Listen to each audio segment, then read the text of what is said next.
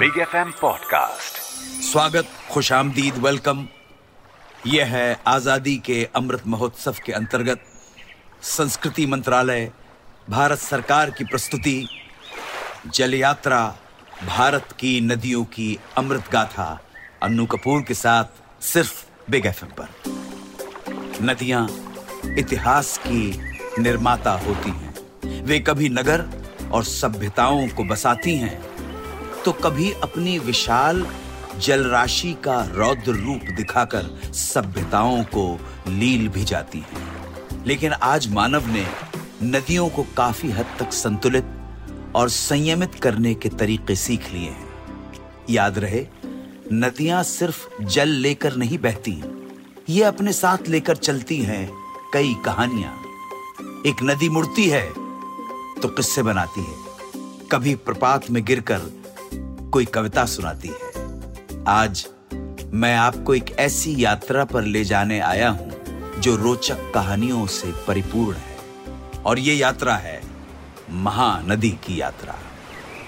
हमारे देश में नदियाँ सदियों से पूजी जाती रही हैं, वंदनीय हैं, आदरणीय हैं। एक तरफ़ गंगा ने काशी और हरिद्वार जैसी जगहों में अपने भक्त और श्रद्धालुओं को अपने जल से पवित्र किया है वही यमुना कृष्ण की जन्मभूमि में सदियों से कृष्ण और राधा के अमर प्रेम की गवाह रही है। इन्हीं पवित्र नदियों की तरह ही है महानदी, जिसे छत्तीसगढ़ की गंगा कहा जाता है और जिसका नाम ओडिशा में बहने वाली सबसे बड़ी नदी के रूप में भी लिया जाता है। महानदी महानदी का संधि विच्छेद करें तो ये एक ऐसी नदी का अर्थ देती है जिसका अर्थ है महान नदी? और ये नाम सही भी प्रतीत होता है, क्योंकि महानदी हर रूप में महान है। फिर चाहे इसका जल प्रवाह हो या इसके पीछे का इतिहास। महानदी का प्राचीन नाम है मंदवाहिनी। इसका उल्लेख महाभारत और रामायण दोनों में मिलता है। इक्ष्वाकु वंश के राजाओं ने महानदी के तट पर अपना राज्य विस्तारित किया था। महानदी छत्तीसगढ़ में सिहावा में स्थित अत्यंत सुंदर श्रृंगी ऋषि पर्वत के शिखर पर एक कुंड से निकलती है। वैसे इसके उद्गम को लेकर एक और प्राचीन तथा रोचक कहानी भी है और इस कहानी में माँ गंगा का भी उल्लेख है और उल्लेख है इस बात का भी कि आखिर महानदी को गंगा का ही एक रूप क्यों माना जाता है? यूँ तो महानदी के उद्गम को लेकर कई ग्रंथों में अलग अलग कथाएँ मौजूद हैं, पर मैं आपको वो दो कथाएँ सुनाने वाला हूँ जो बहुत ज़्यादा प्रसिद्ध हैं। तो पहली कथा के अनुसार श्रृंगी पर्वत पर श्रृंगी ऋषि तपस्यारत थे। भूख, प्यास, आंधी, तूफ़ान, अग्नि, वर्षा इत्यादि का उनके कठिन तप पर कोई प्रभाव नहीं पड़ रहा था। महर्षि श्रृंगी के इस विराट तप से प्रसन्न होकर माँ गंगा उनके कमंडल से प्रकट हुई और उन्होंने श्रृंगी ऋषि से वरदान मांगने को कहा। लेकिन महर्षि श्रृंगी तपस्या में इतने विलीन थे कि उनका ध्यान ही नहीं टूटा। इस पर माँ गंगा को क्रोध आया और वो अपने प्रबल वेग से पहाड़ को छेद कर प्रवाहित होने लगी। कहते हैं आज भी माँ गंगा का वो क्रोध ऐसे का ऐसा ही बरकरार है। और आज भी बरसात के दिनों में महानदी विकराल रूप ले लेती है। इस वेग के आगे जो कुछ आता है, वो सूखे पत्ते की तरह महानदी के साथ बह जाता है। महानदी के अवतरण की एक और प्रसिद्ध कहानी बताना चाहूँगा, जो जुड़ी है रामायण से। तो इस कथा के अनुसार श्रृंगी ऋषि का आश्रम सिहावा की पहाड़ी में था। और उन्हें महाराजा दशरथ के निवेदन पर पुत्रेष्ठी यज्ञ हेतु बुलवाया गया था। यह वही पुत्रेष्ठ यज्ञ है जिसके फलस्वरूप महाराजा दशरथ को राम, लक्ष्मण, भरत और शत्रुघ्न के पिता बनने का सौभाग्य प्राप्त हुआ। तो कथा के अनुसार इस यज्ञ से लौटते समय किसी कारणवश उनके कमंडल में भरा पवित्र गंगा जल गिर गया और बहकर महानदी के उद्गम में मिल गया और महानदी पवित्र हो गई। लेकिन महानदी पवित्र होने के साथ साथ उसका रूप विकराल भी हो गया।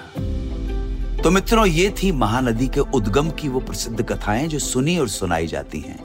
क्यों पवित्र और महान कही जाने वाली महानदी ओडिशा में प्रवेश करते ही बन जाती है शोक नदी। जी, आपने सही सुना। शोक नदी यानी वह नदी जो शोक दुख का कारण हो। महानदी छत्तीसगढ़ की गंगा है तो ओडिशा का शोक भी। महानदी को ओडिशा का शोक भी कहा जाता है। क्यों? क्योंकि कारण है महानदी की वजह से ओडिशा में आने वाली बाढ़। दरअसल अपने आठ सौ सत्तावन किलोमीटर लंबे सफ़र के अंतर्गत यह नदी चार सौ चौरानवे किलोमीटर की दूरी ओडिशा राज्य में ही तय करती है। लेकिन राज्य को हरा भरा व उपजाऊ बनाने के साथ साथ ये नदी अक्सर बारिश के मौसम में प्रदेश के विनाश का कारण भी बन जाती है। ओडिशा में लगभग हर वर्ष जो भीषण बाढ़ आती है, उसमें महानदी की अहम भूमिका है। लेकिन फिर भी ओडिशा का और ओडिशा के रहवासियों की श्रद्धा महानदी के लिए कम नहीं है। ये बात हैरान करने वाली है कि महानदी के भक्तों की सबसे ज़्यादा संख्या ओडिशा के कटक से ही है।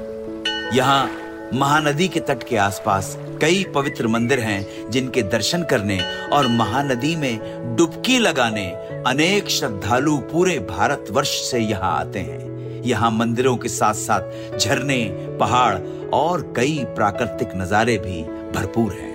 महानदी को महानदी बनाने में सबसे अहम घटक है उसकी सहायक नदियाँ। सिहासा से निकलने के बाद महानदी अत्यंत संक्षिप्त धारा में बहती है। पर जैसे ही पैरी और सोंढुर नदियाँ इसमें आकर मिलती हैं, तब फिर ये विकराल रूप लेकर महानदी बन जाती है। इसके बाद रायपुर के निकट शिवनाथ नदी का मिलन होता है। यहाँ से महानदी पूर्व की ओर मुड़ जाती है। और संबलपुर से ओडिशा में प्रवेश करती है। और ओडिशा में खारून, जोंक, सुरंगी व जमुनिया जैसी कई और सहायक नदियाँ महानदी में मिलकर इसकी यात्रा का हिस्सा बन जाती हैं। महानदी की महानता को लेकर एक खूबसूरत लोकगीत भी है, जिसे छत्तीसगढ़ में प्रायः गाया जाता है, जिसकी पंक्तियाँ कुछ इस प्रकार हैं। महानदी के होते जय जयकारा। महानदी के होते जय जयकारा। गंगा जैसे बहत है, अविरल सुंदर धारा। डुबकी लगाई ले, तर जाते पापी सब बेचारा। छत्तीसगढ़ का ये लोकगीत बताता है कि महानदी का जल उनके लिए इतना पवित्र है कि इसमें डुबकी लगाने मात्र से सारे पाप धुल जाते हैं। ये नदियों के प्रति हमारी आदरांजलि है और नदियों का हमारे प्रति है माँ जैसा स्नेह। श्रोताओं जैसा इसका नाम ही महानदी है तो सिर्फ़ एक एपिसोड में इस महान नदी का वर्णन कर पाना नामुमकिन है। अभी इस नदी के बारे में बहुत कुछ है जो बताना बाकी है। सुनते रहिए आज़ादी के अमृत महोत्सव के अंतर्गत संस्कृति मंत्रालय, भारत सरकार की प्रस्तुति, जल यात्रा, भारत की नदियों की अमृत गाथा। अन्नू कपूर के साथ सिर्फ़ बिग एफएम पर मेरे प्रणाम स्वीकार करें। नमस्कार, जय Hind, Vande Mataram. Big FM podcast. Subscribe and follow Big FM. Also visit bigfmindia.com for more.